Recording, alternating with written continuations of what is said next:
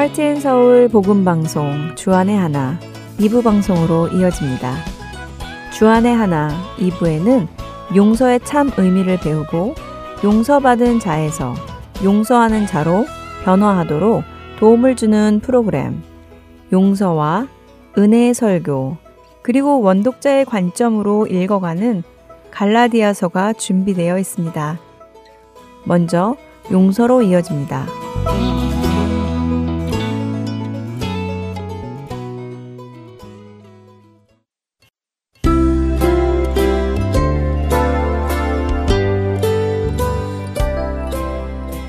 애청자 여러분 안녕하세요. 그리스도인의 특권, 용서에 대해 나누는 시간입니다. 최강덕입니다. 다른 사람을 용서할 수 있는 사람은 자신이 먼저 용서받은 것을 아는 사람입니다. 자신이 용서받은 것을 모르는 사람은 남을 용서하기 어렵지요. 이러한 사실을 우리는 마태복음 18장에서 예수님께서 해주신 만 달란트 빚진 자의 이야기에서 볼 수 있었습니다. 만 달란트 빚진 자는 자신이 어떤 빚을 탕감받았는지 모르기에 자신에게 빚진 자를 용서하지 못했습니다. 여러분은 어떠신가요? 다른 사람들을 용서하고 계십니까? 만일 남을 용서하고 있지 못하다면 거꾸로 질문을 해보는 것도 좋을 것입니다. 나는 하나님께 용서받았는가 하는 질문이지요. 말씀드린 대로 내가 하나님께 용서받았다면 나도 다른 사람들을 용서하게 되는데 내가 남을 용서하지 못하고 있다면 내가 하나님께 용서받았는지를 점검해 보아야 하는 것이 옳지 않겠습니까? 그렇다면 내가 하나님께 용서를 받았는지 받지 않았는지 어떻게 알 수 있을까요? 단순히 내 마음속에 용서받았다 하는 느낌이 있으면 받은 것일까요? 예수님의 말씀에서 우리는 나 자신이 용서받았는지 아닌지를 알아보는 방법을 배워보도록 하겠습니다. 누가복음 7장으로 가보겠습니다. 누가복음 7장 36절에 보면 시몬이라는 한 바리새인이 예수님을 초청하여 자신의 집에서 식사를 하는 장면이 있습니다. 이때 그 동네에 죄를 지은 한 여자가 예수님께서 바리새인 시몬의 집에 계시다는 소식을 듣고는 향유가 담긴 옥합을 가지고 와서 예수님의 발을 눈물로 적시며 자신의 머리카락으로 예수님의 발을 닦고 그 발에 입맞춤하는 장면이 나오지요. 그런 그녀의 모습을 보며 시몬이라는 바리새인은 예수님이 능력이 없는 선지자라고 생각을 합니다. 누가복음 7장 39절에 그는 이런 생각을 하기 때문이지요.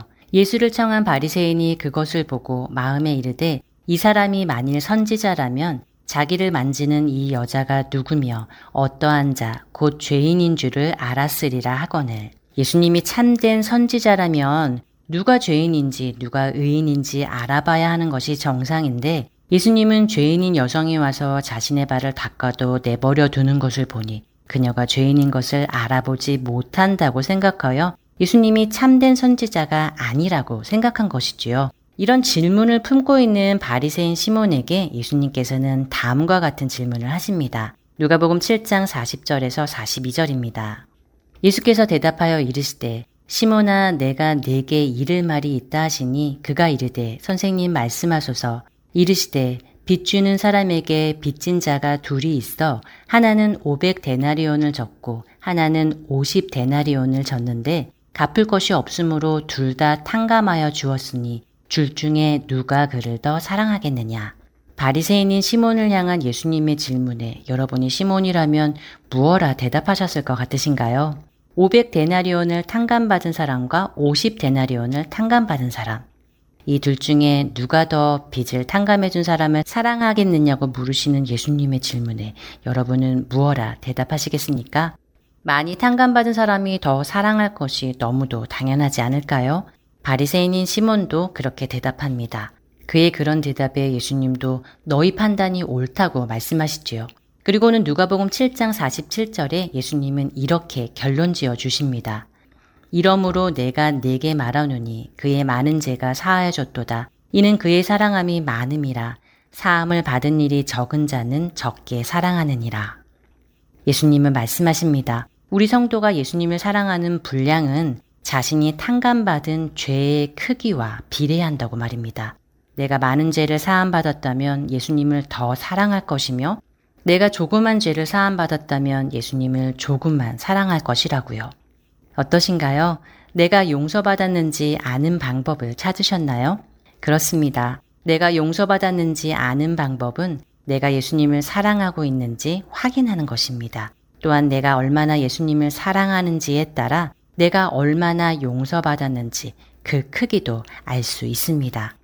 지은 죄가 얼마 없어 별로 용서받을 것이 없어서 예수님을 많이 사랑하지 못하고 계십니까? 과연 우리 중에 용서받을 것이 별로 없는 사람이 있을까요? 예수님의 이 비유에 등장하는 사람은 바리새인 시몬과 죄인인 여성입니다. 과연 바리새인 시몬은 죄인인 여성보다 용서받아야 할 것이 적었을까요? 바리새인들은 스스로를 의롭다 여기며 정결의식과 금식, 구제와 기도 등 눈에 띄는 의식을 열심히 지키며 다른 죄인들과 구별되어 보이기 원했고 이로 인해 칭송받기 원했습니다. 그런 바리새인들을 향해 예수님은 눈먼 바리새인이라 부르셨으며 외식하는 바리새인이라 부르셨지요. 회칠한 무덤처럼 겉으로는 아름답게 보이나 그 안에는 죽은 사람의 뼈와 모든 더러운 것이 가득하다고 마태복음 23장 26절과 27절에 말씀하십니다. 바리새인인 시몬이 죄가 적은 것이 아니라 그는 자신의 죄를 보지 못한 것입니다. 자신은 50데나리온 정도의 죄만 사함받으면 된다고 생각했습니다. 그러나 죄를 지은 여인은 자신의 죄가 얼마나 큰지를 알고 있었습니다. 우리는 그녀의 죄가 무엇인지 알지 못합니다. 성경은 그녀의 죄가 무엇인지도 말씀하시지 않습니다. 그 이유는 그녀의 죄가 어떤 특정한 죄이기에 그 크기를 가늠할 수 있는 것이 아니라 그녀 스스로가 자신의 죄의 무게를 알고 있기 때문입니다. 여러분은 어떤 정도의 죄를 용서받으셨나요? 여러분이 용서받은 죄의 무게를 알고 계십니까? 그래서 그 크기만큼 예수님을 사랑하고 계시는지요?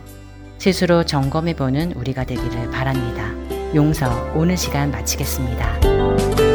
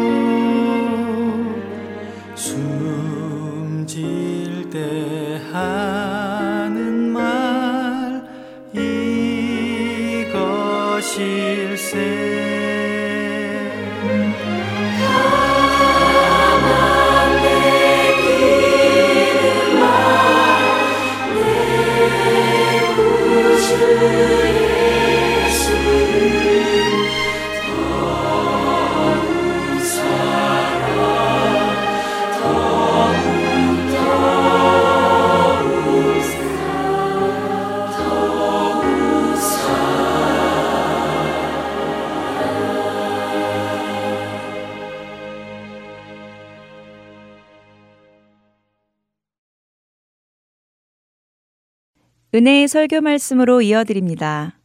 오늘 설교 말씀은 노스캐롤라이나 그린스보로 한인 장로교회 한일철 목사님께서 신명기 6장 1절부터 9절까지의 말씀을 본문으로 이스라엘과 자손들의 길, 쉐마라는 제목의 말씀 전해 주십니다. 은혜의 시간 되시기 바랍니다.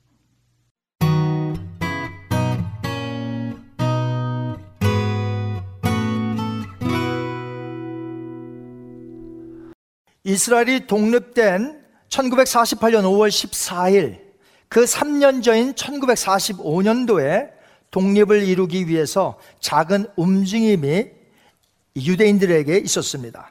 그것은 어, 엘리저 실버라는 유대인 랍비가 유럽 전역에서 집을 잃은 유대인 아들 수천 명을 찾아 나서는 프로젝트였습니다. 그의 목표는 나치의 소나기에서부터 피해서 농장, 때로는 수도원 등으로 숨어 들어간 이 유대인 아이들을 이제 찾아내는 것이죠. 그래서 가족의 품으로 돌려보내는 일이었습니다. 하루는 프랑스 남부의 한 수도원에서 이 유대인 아이들을 받아줬다는 제보가 들어와서 이 랍비가 그곳에 찾아갑니다. 하지만 가보니까 어떤 서류나 기록도 없어요. 그래서 이 아이들이 유대인인 줄 그런 기록이 아무것도 없는 것입니다. 슈왈츠, 하우프만, 슈나이더, last name만 보면 독일인 같은데 사실 그 아이들이 독일인일 수 있고 이방인일 수 있고 유대인일 수도 있어요. 라피는 그 어린 아이의 얼굴들을 천천히 뜯어보았습니다.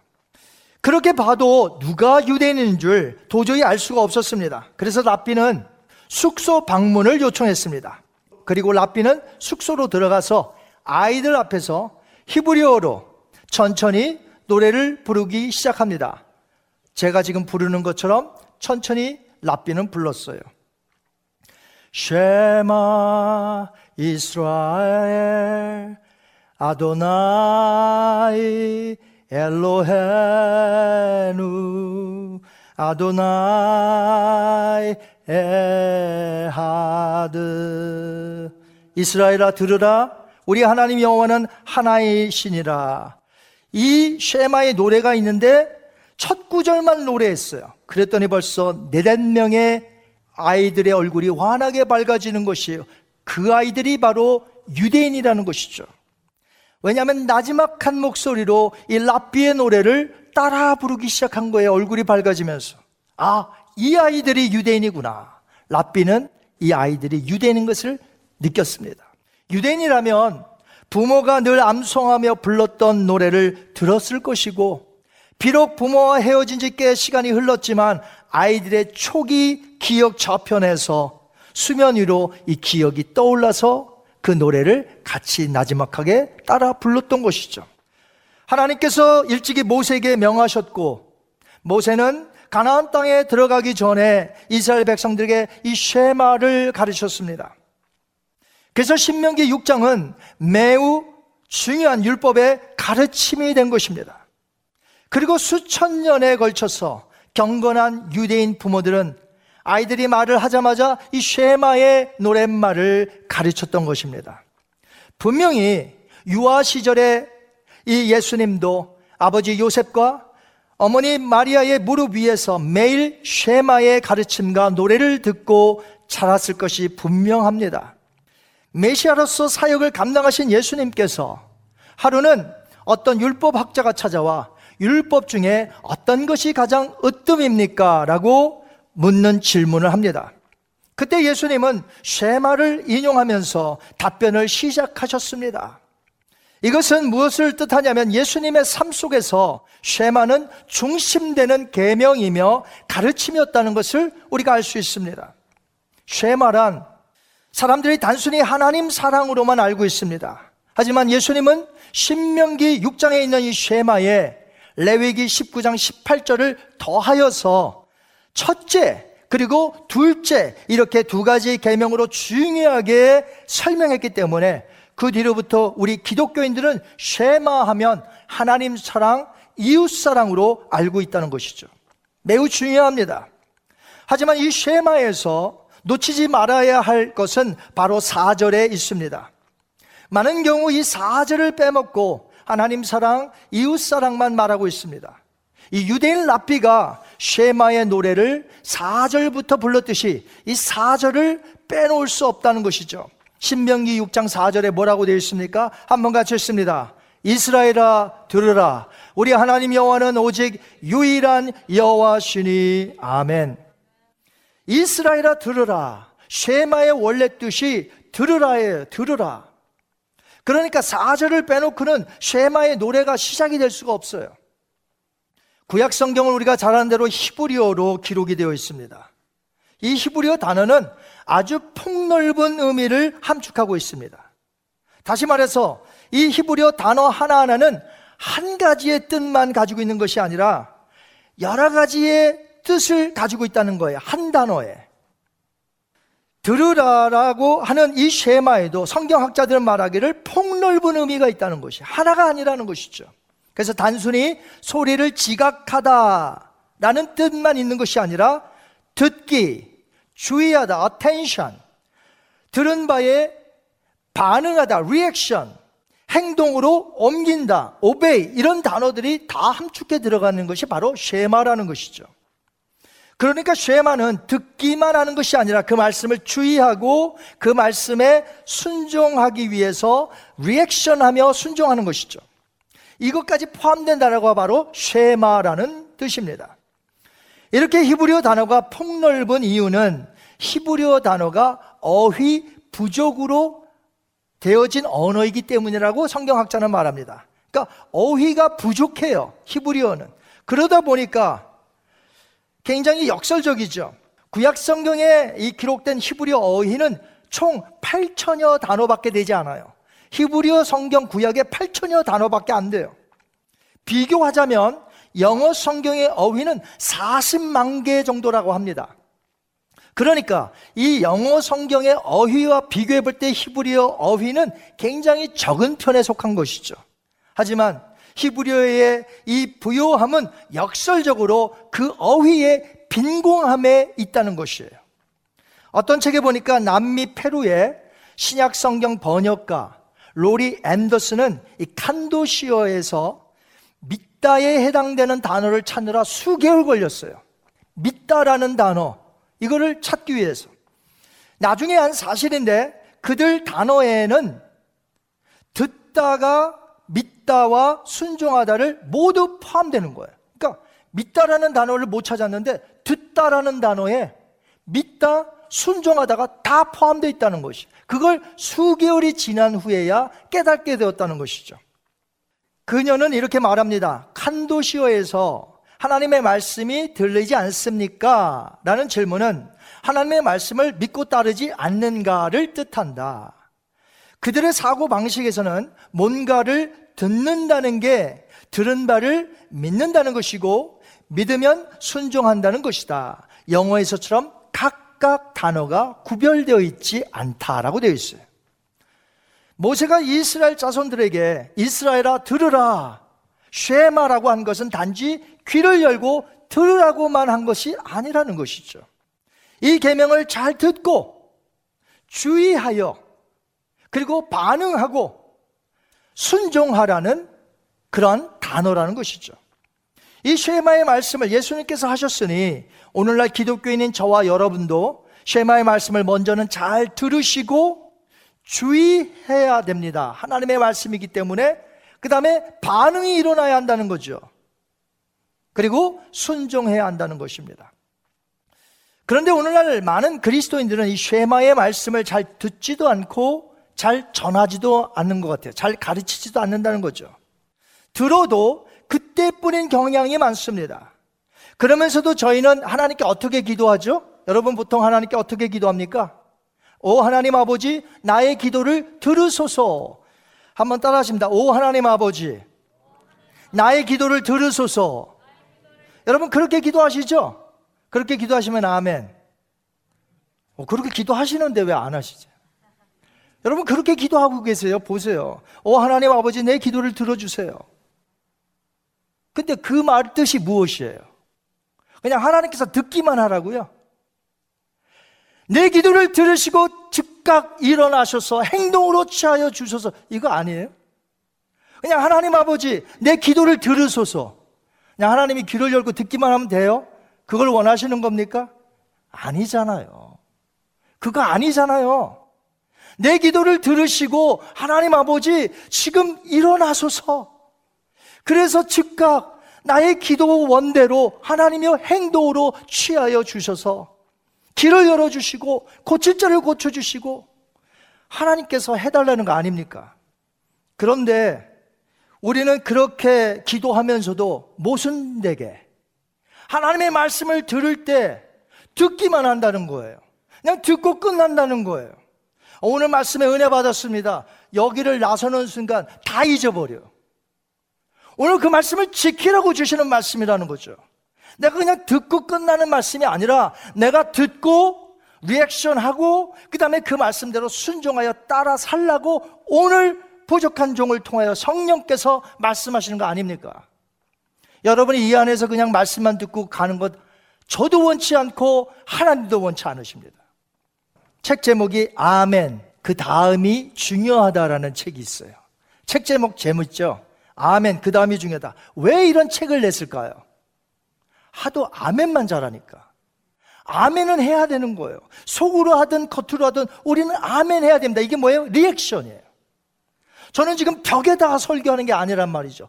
인격체를 지내신 여러분 개인 한 사람 한 사람에게 하나님의 말씀을 증가하고 있으니 여러분이 인격체라면 최소한 그리스도인이라면 하나님의 말씀에 리액션이 있어야 될 거 아닙니까? 겉으로 아멘을 하시든 속으로 아멘을 하시든 여러분이 뭔가를 하셔야 한다는 거죠.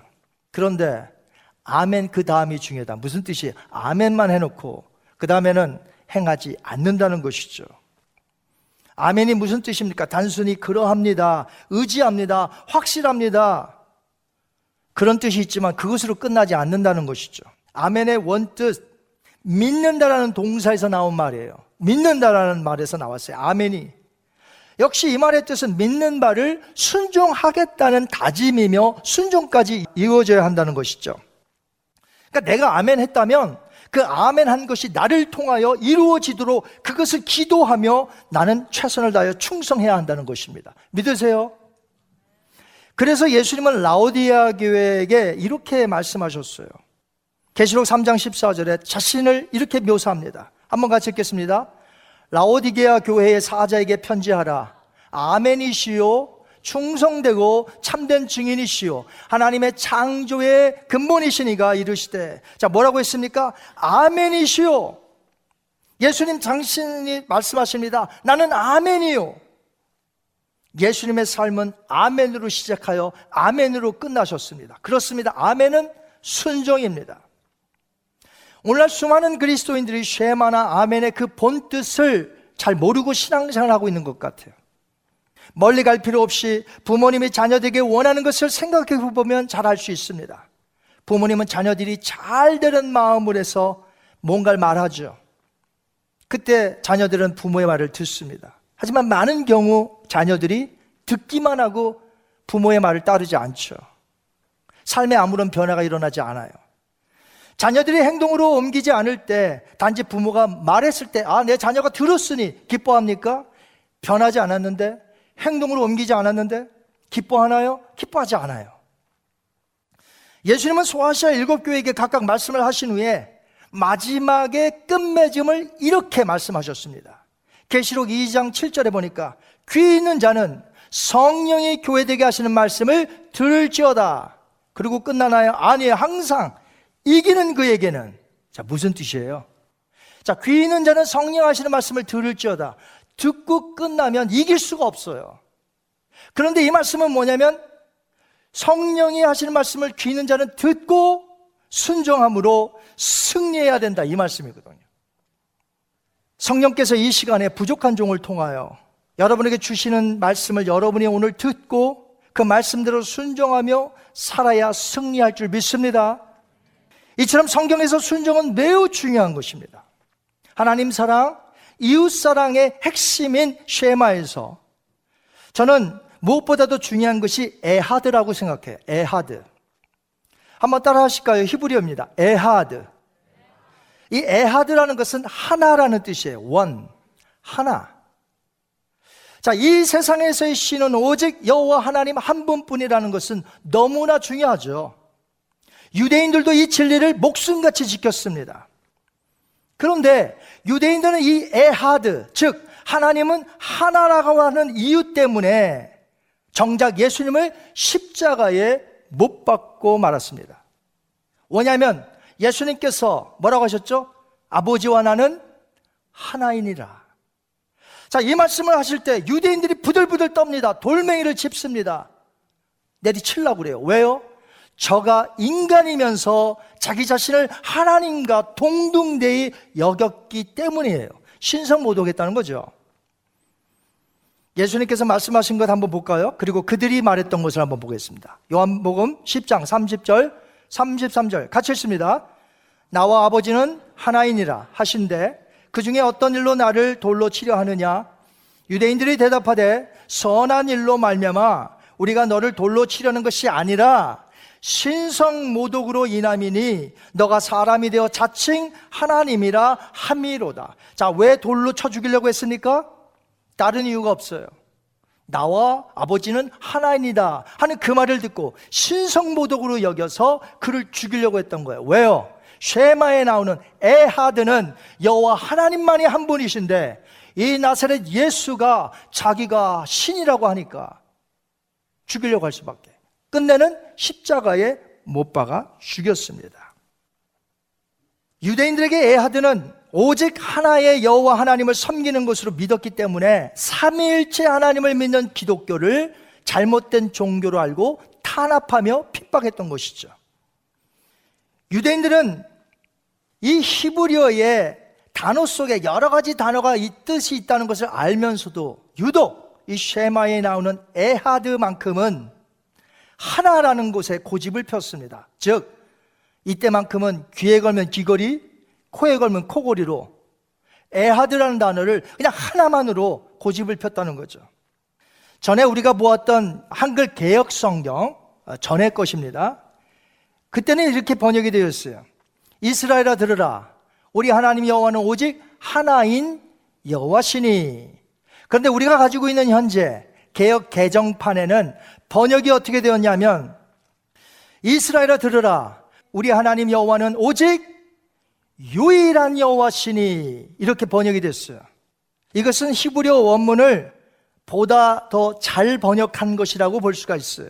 왜냐하면 히브리어 에하드라는 단어에는 하나라는 뜻도 있지만 이 단어에는 단일한, 홀로, 독특한, 통일된, 유일한 이런 단어들도 함께 있기 때문에 그렇다는 것이죠. 그래서 성경학자들은 말하기를 하나님은 독보적이시다라는 의미에서 하나님은 한 분이시다라고 말을 하고 있습니다. 자, 이렇게 생각해 보시기 바랍니다. 하나님이 창조하신 하루는 아침 시간이 있죠. 그러면 어떤 시간이 또 있죠? 하루가 아침만 있어요? 점심도 있고, 저녁도 있고, 이걸 가리켜서 우리가 하루라고 그러잖아요. 그렇죠? 하루. 그런데 아침과 저녁이 함께 있는 이것을 가리켜서 욤 에하드라고 부릅니다. 욤이라는 게 이제 하루라는 말이에요. 히브리면 하루. 에하드는 통일성, 복합성 이런 말이 뜻이 있다고 그랬잖아요. 자, 그러니까 무슨 뜻이 하루는 복합적으로 통일을 이룬 하루라는 거예요. 아침만 있는 게 아니고, 점심만 있는 게 아니고, 저녁도 있다는 거죠. 이 하루 24시간을 가리켜서 욤 에하드라고 부르듯이, 우리 하나님은요, 한 분이시되, 독보적으로, 어때요? 그분은 통일적으로 함께 하시며 역사하시는 성부, 성자, 성령께서 복합적으로 통일을 이루시기 때문에 에하드를 오직 하나로 볼 수 있지만 그것은 유일한 그렇게 볼 수 있다는 것이죠. 우리 장로교에서 아주 중요하게 여기는 신조가 하나 있습니다. 웨스트민스터 소요리 문답. 제 6문답에 보면 어, 질문과 답변이 이렇게 되어 있어요. 질문 6번 보겠습니다. 하나님의 신격에 몇 위가 계시는가? 여기에 대한 답변입니다. 성경을 통해서 답변을 내린 거예요. 수많은 스칼라들이 하나님의 신격에 3위가 계시니 성부와 성자와 성령이신데 이 3위는 한 하나님이시다. 본체는 하나요. 영광과 권능은 동등하시다. 여러분 믿으세요? 성경에 나오는 거예요. 성경에서 가르쳐요. 여러분 사도 바울, 그 사도 바울 되기 전에 사울이란 청년이 바리새인으로 살았을 때 생각해 보세요. 이 쉐마에 나오는 에하드, 오직 하나이신 여호와 하나님만 믿었죠. 그러다 보니까 저 교회들 보니까 나사렛 예수를 신으로 여기고 하나님으로 섬긴단 말이죠. 도저히 묵과할 수가 없어요. 그래서 그렇게 탄압하고 핍박했으며 그 지역뿐만 아니라 저 다메섹에도 교회들이 있다는 소식을 듣고 대제사장의 공문을 받아 지금 가고 있는 길이에요. 그런데 다메섹 도상에서 부활의 예수님을 만난 후에 어떻게 되었습니까? 이 쉐마에 나오는 에하들을 오직 유일하신 성삼이 하나님으로 올바로 해석하게 되었고 이제 그는 가는 곳마다 복음을 전하며 교회들을 성삼이 이름으로 축복하게 되었다는 거죠. 여러분 축도 시간마다 목사님들이 성삼의 이름으로 축도하잖아요. 이게 다 어디서 왔느냐? 성경에서 나왔다는 거죠. 고린도후서 13장 13절 볼까요? 사도 바울이 축복하는 것입니다. 시작. 주 예수 그리스도의 은혜와 하나님의 사랑과 성령의 교통하심이 너희 무리와 함께 있을지어다. 이 쉐마에 나오는 에하들을 성삼위 하나님으로 해석을 했다는 거예요. 그러므로 쉐마의 가르침은 오직 유일한 분, 성삼위 하나님을 믿으며 그분께 우리의 삶을 드려 헌신하며 그분을 마음을 다해 사랑하라는 것입니다. 그렇기 때문에 예수님은 그의 신적인 고난, 예수님에게 신적인 고난이 있으시잖아요. 성자 하나님이시니까.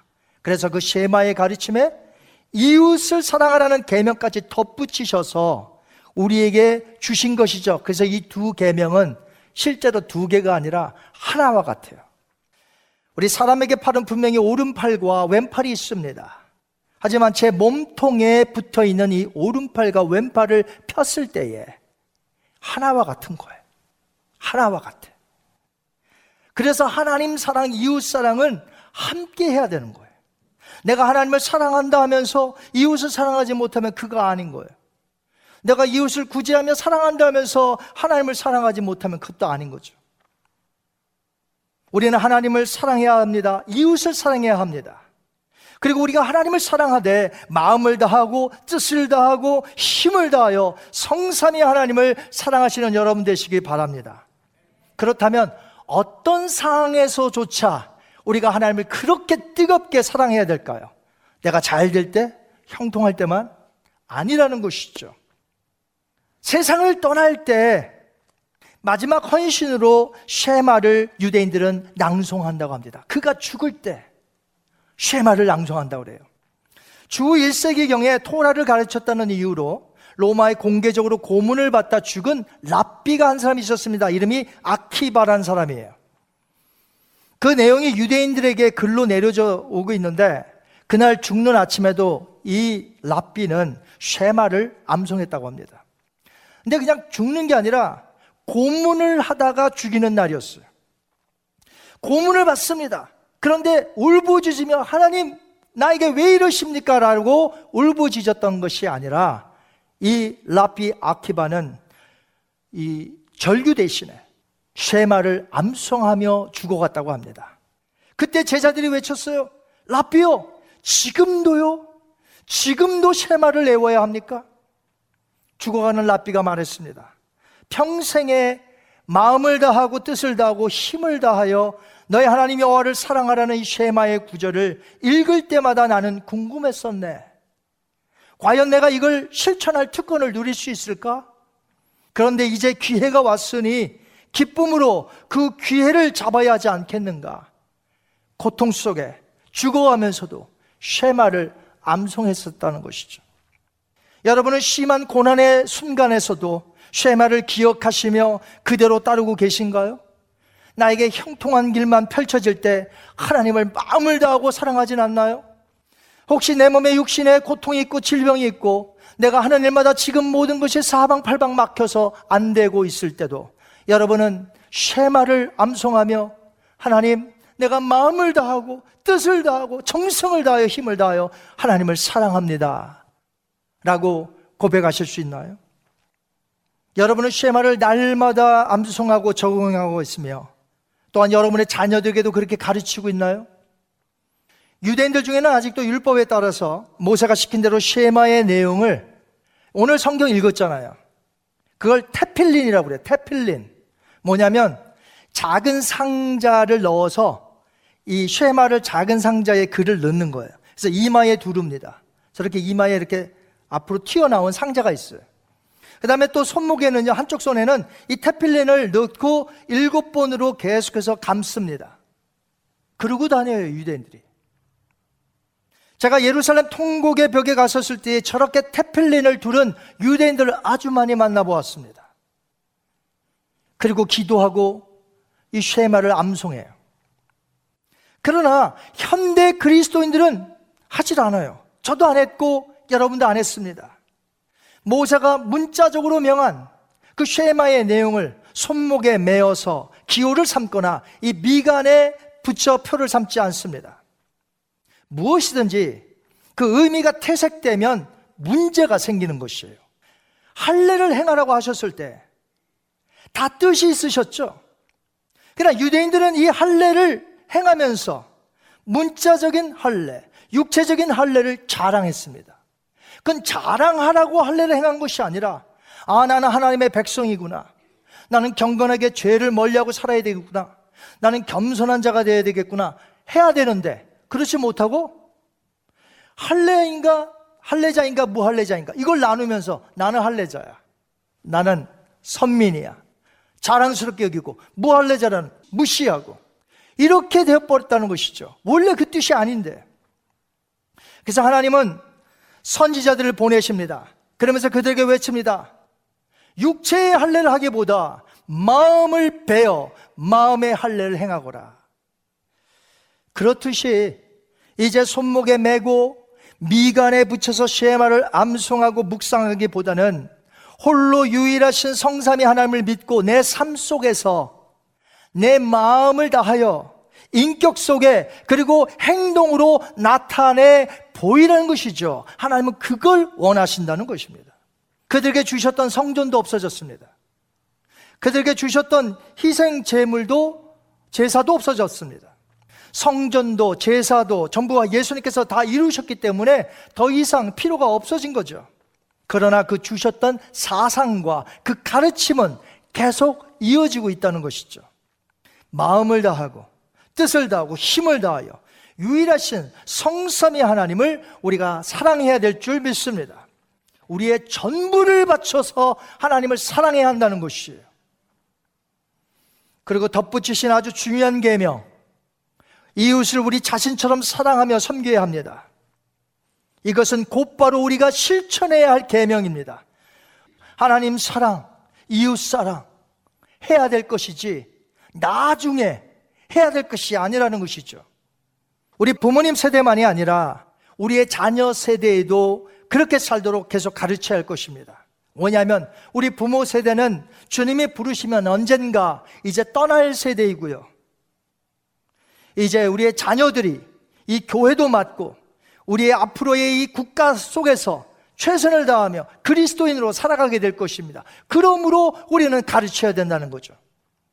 우리의 자녀들, 교회의 자녀들, 미래의 꿈나무들이 우리 대신 이 교회를 맡아갈 것입니다. 우리 대신에 이 세상에서 살아가게 될 것입니다. 그런데 오늘날의 문제는 심각합니다. 며칠 전 한 통의 편지를 받았는데 Answers in Genesis 창조 과학에 관련된 그런 단체에서 편지가 보내왔는데 거기 이렇게 쓰여져 있습니다. 통계학은 거짓말을 못합니다. 지금 그들은 떠나가고 있습니다. 비교해서 알 수 있듯이 2010년에는 젊은 층이 교회에 18% 출석하였는데 이제 2018년에 와서는 오직 11.3%의 젊은이들만 출석하고 있습니다. 미국 젊은이들 얘기예요. 미국 젊은이들이 2010년도에 18% 출석했어서 매우 심각하다고 고민을 했었는데 이제 11.3% 젊은이들이 참석하고 있으니 교회의 미래가 걱정이 안 될 수가 없는 것이에요. 더더구나 이 통계는 코로나 팬데믹 이전 2018년도 통계예요. 우리가 잘 아는 대로 2019년 12월부터 이게 시작이 되었고 팬데믹으로 정한 지는 작년 2020년 3월부터입니다. 코로나 시대에 젊은이들은 다 어디 갔을까요? 아이 교회 나오지도 않거니와 교회만 안 나오나요? 예수님과 격리된 건 아닌가요? 사람과 격리하라고 했더니 예수님과 격리한 거 아니냐 말이에요. 그러나 오늘부터라도 우리부터라도 쉐마의 가르침을 우리 자신에게 먼저 적용하고 그 다음에 우리 자녀들에게 매일 가르치게 된다면 이 마지막 시대에 교회들이 이 쉐마의 신앙으로 불일 듯 일어나게 될 줄 믿습니다. 오늘부터가 중요한 거예요. 오늘부터 시작하는 거예요. 나부터 적용시키고 우리 자녀들에게 적용시키고 그 후손들에게 적용시켜서 그렇게 살아간다면 하나님의 교회들이 성령께서 깨우셔서 일어서게 될 것이고 쉐마의 신앙으로 다시 한번 무장되게 될 것입니다. 유대인들 지금 저렇게 애우곤 있지만 그래도 그 중에서 예수님을 믿는 자들이 지금 많이 생겨나가고 있습니다. 유대인들 중에서도. 그러므로 기독교인 신앙에 입각해서 쉐마를 인정하고 유일하신 성삼위 하나님 앞에 영광 돌리며 하나님 사랑, 이웃 사랑하며 나아가시는 저와 여러분들 되기를 주님의 이름으로 축원드립니다.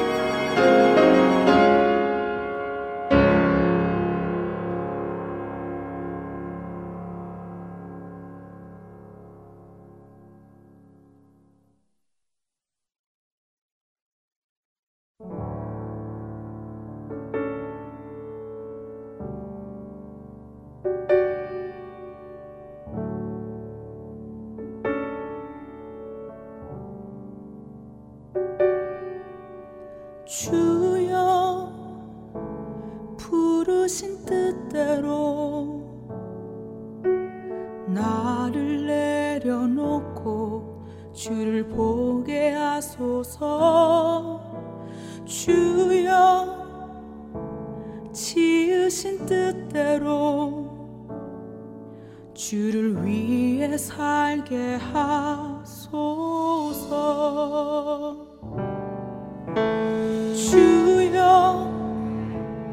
말씀하신 대로 나를 부인하고 주 따르게 하소서. 주여 원하시는 대로 주만 위해 살게 하소서. 주님 길 나도 가리라.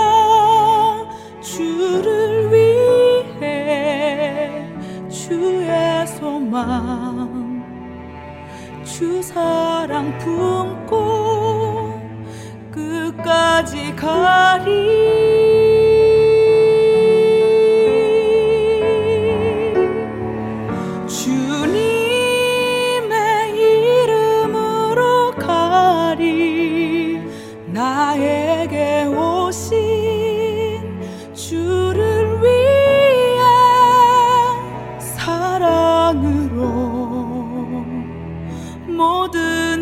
주신 주와 함께.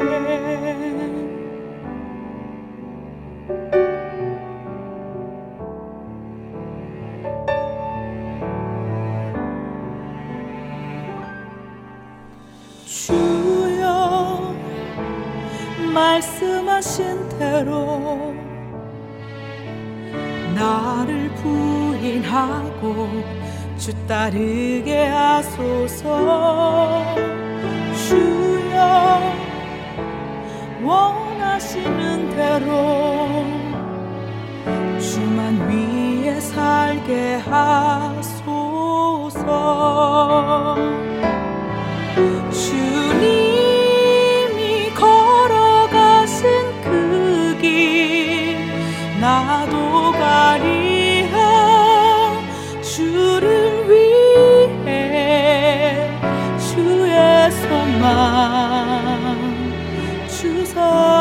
품고 끝까지 가리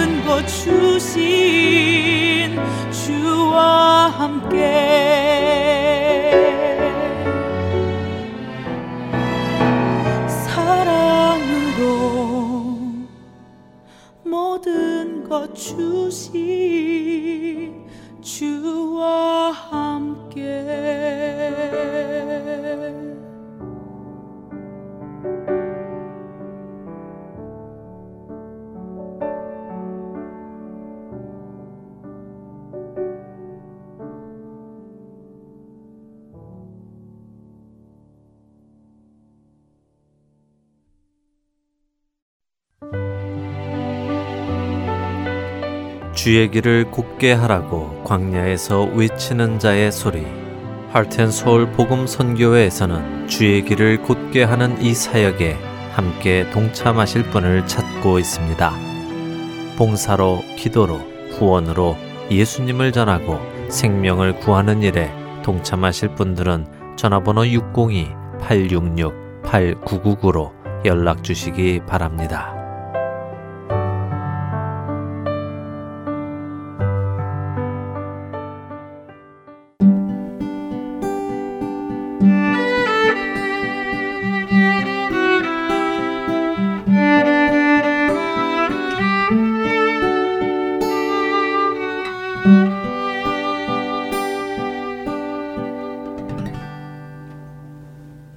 계속해서 원독자의 관점으로 읽어가는 갈라디아서 보내드립니다.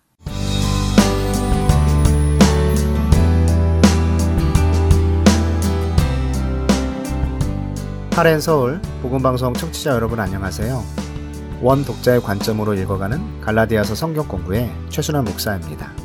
두 주 전 갈라디아서 3장 23절에서 29절 말씀을 토대로는 바울이 믿음이 오기 전과 믿음이 온 이후를 대조하면서 믿음이 오기 전에는 우리가 초등교사의 역할과 같은 율법 아래에 매인바되어 자유를 잃고 억압받았지만 믿음이 온 이후에는 더 이상 율법의 저주 아래 있지 않고 모두 믿음으로 말미암아 그리스도 예수 안에서 하나님의 아들이 되었고 그분이 약속하신 모든 것을 누리는 유업을 이을 자, 곧 상속자가 되었다고 설명하는 바울의 논쟁을 살펴보았습니다.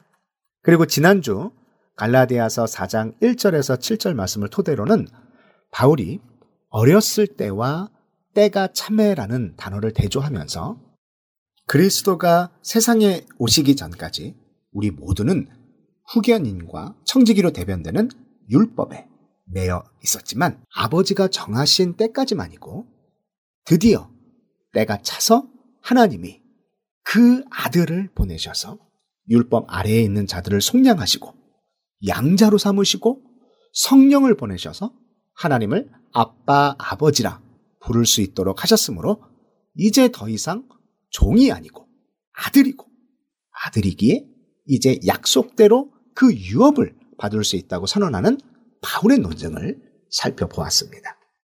또한 바울은 유업을 받는 것, 즉 상속자가 되는 것이 혈통이나 율법적 행위가 아닌 전적으로 하나님의 은혜 때문인 것을 강조하고 있다고 말씀드렸습니다. 이렇게 전적으로 하나님의 은혜로 인해 상속자가 되었는데 다시 율법의 종된 자리로 되돌아가려는 갈라디아 성도들의 어리석음을 책망하는 내용이 오늘 본문에서 나오고 있는데요. 바울은 오늘 본문에서도 그때와 이제는 이라는 단어를 사용해서 갈라디아 성도들의 과거와 현재 사이의 상태 변화를 대조하고 있음을 볼 수 있습니다. 갈라디아서 4장 8절, 9절입니다. 그러나 너희가 그때에는 하나님을 알지 못하여 본질상 하나님이 아닌 자들에게 종노릇 하였더니 이제는 너희가 하나님을 알 뿐 아니라 더욱이 하나님이 아신 바 되었거늘 어찌하여 다시 약하고 천박한 초등학문으로 돌아가서 다시 그들에게 종노릇 하려 하느냐. 바울이 여기서 말하는 그때는 대부분 헬라 문화권에 속한 이방인들인 갈라디아 성도들이 그리스도를 알지 못해 사망 가운데 거하던 과거의 그때를 말합니다. 헬라 문화권에서는 수많은 신들을 믿고 있었고 그 신들을 위해 수많은 신전을 세우기도 했는데 자연히 갈라디아 성도들은 바울이 그리스도를 전하기 전까지는 이렇게 하나님을 알지 못해서 하나님이 아닌 자들, 곧 우상들에게 종노릇을 하고 있었음을 바울은 말하고 있습니다.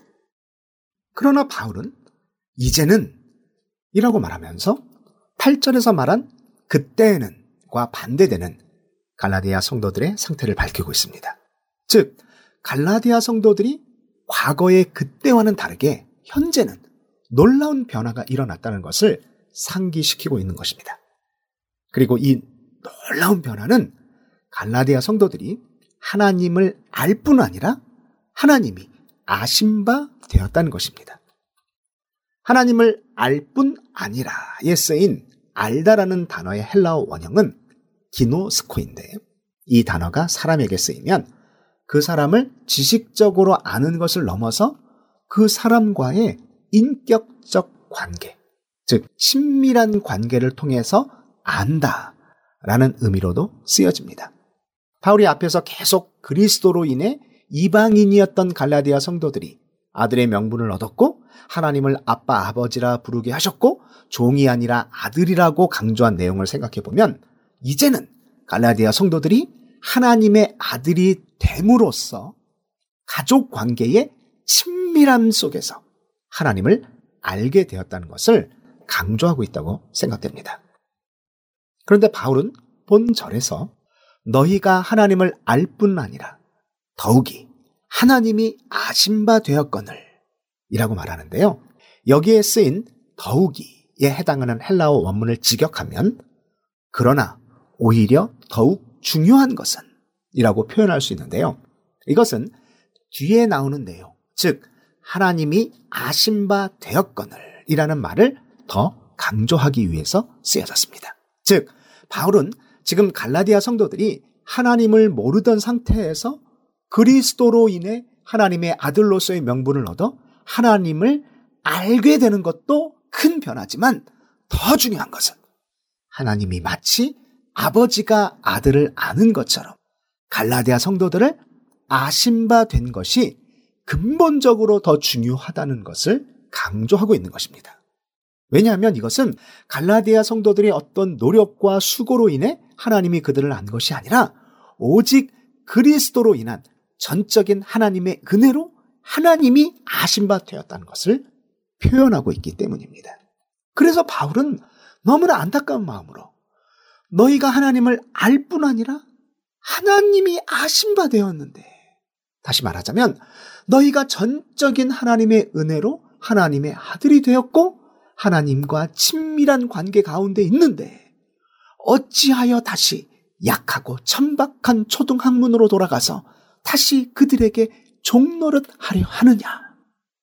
라고 책망의 표현을 하고 있는 것입니다. 지난주에도 잠깐 말씀드렸지만 초등학문의 원어적인 의미는 지식을 쌓는 기초 단계로서 알파벳과 같은 기초 문자 혹은 초보적이고 1차적인 근본 원리 등의 의미를 가지고 있지만 여기서는 미신적으로 율법을 지키는 것을 말한다고 볼 수 있습니다. 다시 말씀드리지만 율법 자체가 하나님과 반대되는 것이거나 미신은 아닙니다. 율법은 하나님을 나타내는 생명의 말씀이었습니다. 그러나 그 율법의 목적과 의미를 이해하지 못하면서 즉 성령의 바른 깨우침 없이 율법에 집착할 때 율법은 미신이 되는 것이고 율법을 지키는 행위는 종교적인 하나의 행위, 의식이 되는 것입니다. 바울은 그들에게 종노릇 하려 하느냐라고 말하는데요. 이 표현은 갈라디아 성도들이 어떤 사람의 종노릇을 했다고 바울이 말한 것이 아니라 갈라디아 성도들이 어떤 미신적인 종교의 행위를 반복했다는 의미로 바울이 말했다고 생각됩니다. 즉, 바울은 갈라디아 성도들이 하나님을 알지 못했던 때는 어쩔 수 없이 우상에게 절하며 아무 의미도 없는 종교적인 행위를 하면서 우상의 종 노릇을 했었지만 이제는 하나님을 아는 것뿐 아니라 하나님이 아신 바 되었음에도 불구하고 몰랐다면 모를까. 이제는 이 놀라운 은혜를 알고 있는데 어떻게 그 약하고 천박한 유대교 신앙에 다시 돌아가서 미신적인 행위를 하고 있느냐고 책망하는 것입니다. 그렇다면 바울이 말하는 이 미신적인 행위는 무엇인가요? 다음 절에 이렇게 이야기합니다. 갈라디아서 4장 10절, 11절 말씀입니다. 너희가 날과 달과 절기와 해를 삼가 지키니 내가 너희를 위하여 수고한 것이 헛될까 두려워하노라. 바울이 여기서 말하는 날은 유대인들이 전통적으로 지켰던 안식일과 금식일 등을 말하고 달은 월삭, 아비벌 등을 말하며 절기는 유대인의 3대 절기인 유월절, 오순절, 장막절, 그 외에 유대인들의 전통에 의해서 추가된 나팔절, 수전절, 불임절 등을 가리킨다고 생각합니다. 그리고 해는 7년마다 한 번씩 돌아오는 안식년과 50년마다 돌아오는 희년을 의미하는데 모두 율법적 형식과 의식의 대명사라고 할 수 있습니다. 삼가 지키니라는 말은 어떤 것도 소홀히 하지 않고 면밀히 지키고 있다는 의미인데요. 지금 갈라디아 성도들이 유대인들만큼이나 율법적 규례, 절기들을 지키는 일에 열심을 내고 있었음을 바울이 지적하고 있는 것입니다. 그런데 왜 바울은 이렇게 날과 달과 절기와 해를 지키는 갈라디아 성도들을 보면서 자신이 수고한 것이 헛될까 두려워한다고 하는 것일까요? 우선 바울은 이방인들이었던 갈라디아 성도들에게는 아무런 의미도 없는 이러한 날과 달과 절기들을 의를 얻는 필수 조건이라고 가르쳐서 갈라디아 성도들로 하여금 약하고 천박한 초등학문을 섬기는 자로 돌아가 그리스도 안에서 가졌던 은혜와 자유를 잃어버리게 한 거짓 교사들에 대한 분노와 너무나도 쉽게 이러한 거짓 교사들의 교란에 넘어가 율법의 참된 의미와 목적도 모르고 율법을 구원의 방편인 것처럼 삼는 것과 같이 날과 달과 절기를 지킴으로써 신앙생활을 잘 하고 있다는 착각을 하게 된 갈라디아 성도들을 보면서 너무나도 안타까운 마음과 허탈한 마음이 들었기에 그들을 위해 수고한 것이 헛될까 두려워한다고 말합니다. 원독자인 갈라디아 성도들은 이방인들입니다. 그들이 유대인들의 날과 달과 절기에 대해서 얼마나 알고 있었겠습니까?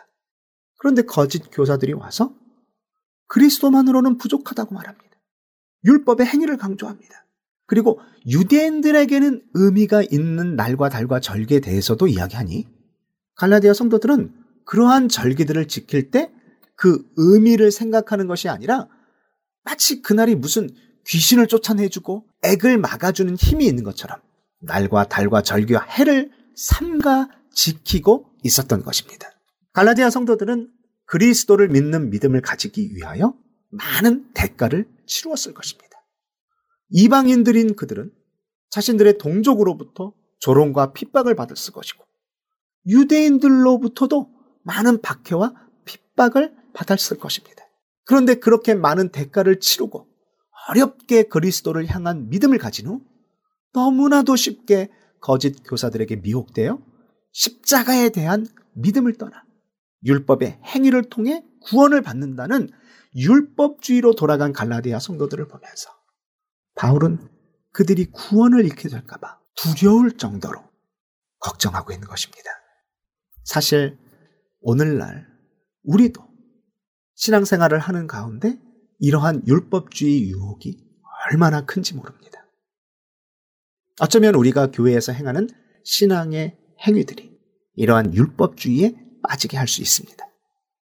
예를 들어 새벽 예배, 철야 예배를 위시하여 모든 공식 예배를 철저하게 드리려고 애쓰거나 11조, 감사 헌금, 선교 헌금 등 주님의 몸된 교회를 위해 헌금을 드리고 많은 봉사를 통해 주님께 헌신합니다.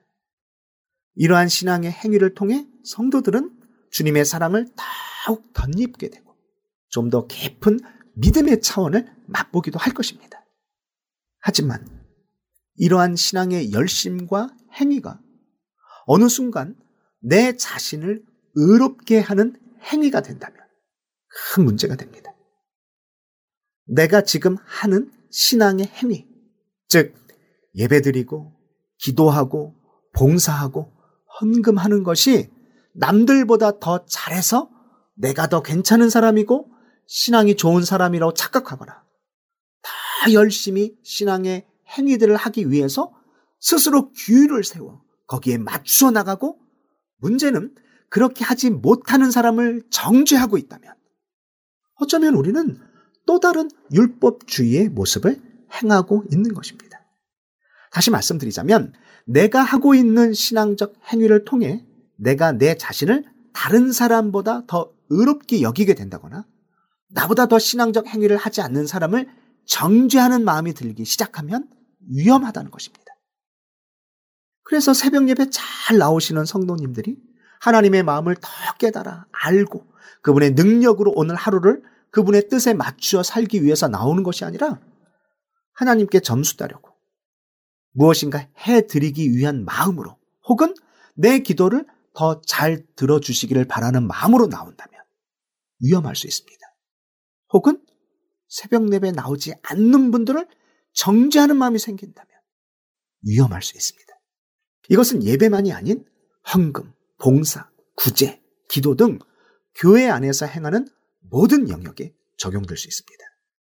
내가 지금 하나님께 하고 있는 신앙의 행위와 열심히 하나님을 더 깊이 알아가고 그 풍성한 은혜에 감격해서 나타나는 행위가 아니라 이러한 신앙의 행위를 철저하게 함으로써 하나님으로부터 믿음 있는 사람으로 인정받고자 한다면 그리고 사람에게도 그렇게 인정받고자 하는 마음이 있다면 그리고 하나님이 나의 원하는 것을 더 잘 이루어 주시기를 바라는 마음으로 한다면 그것은 거짓 교사들의 가르침에 따라 나의 구원을 이루려고 또다시 초등학문으로 돌아간 갈라디아 교회의 성도들과 다르지 않다는 것입니다. 이번 한 주간 나의 모든 신앙 생활의 원동력과 동기가 무엇인지 하나님 앞에서 잘 점검하시는 시간이 되시기를 기도합니다. 청취자 여러분, 다음 시간에 뵙겠습니다.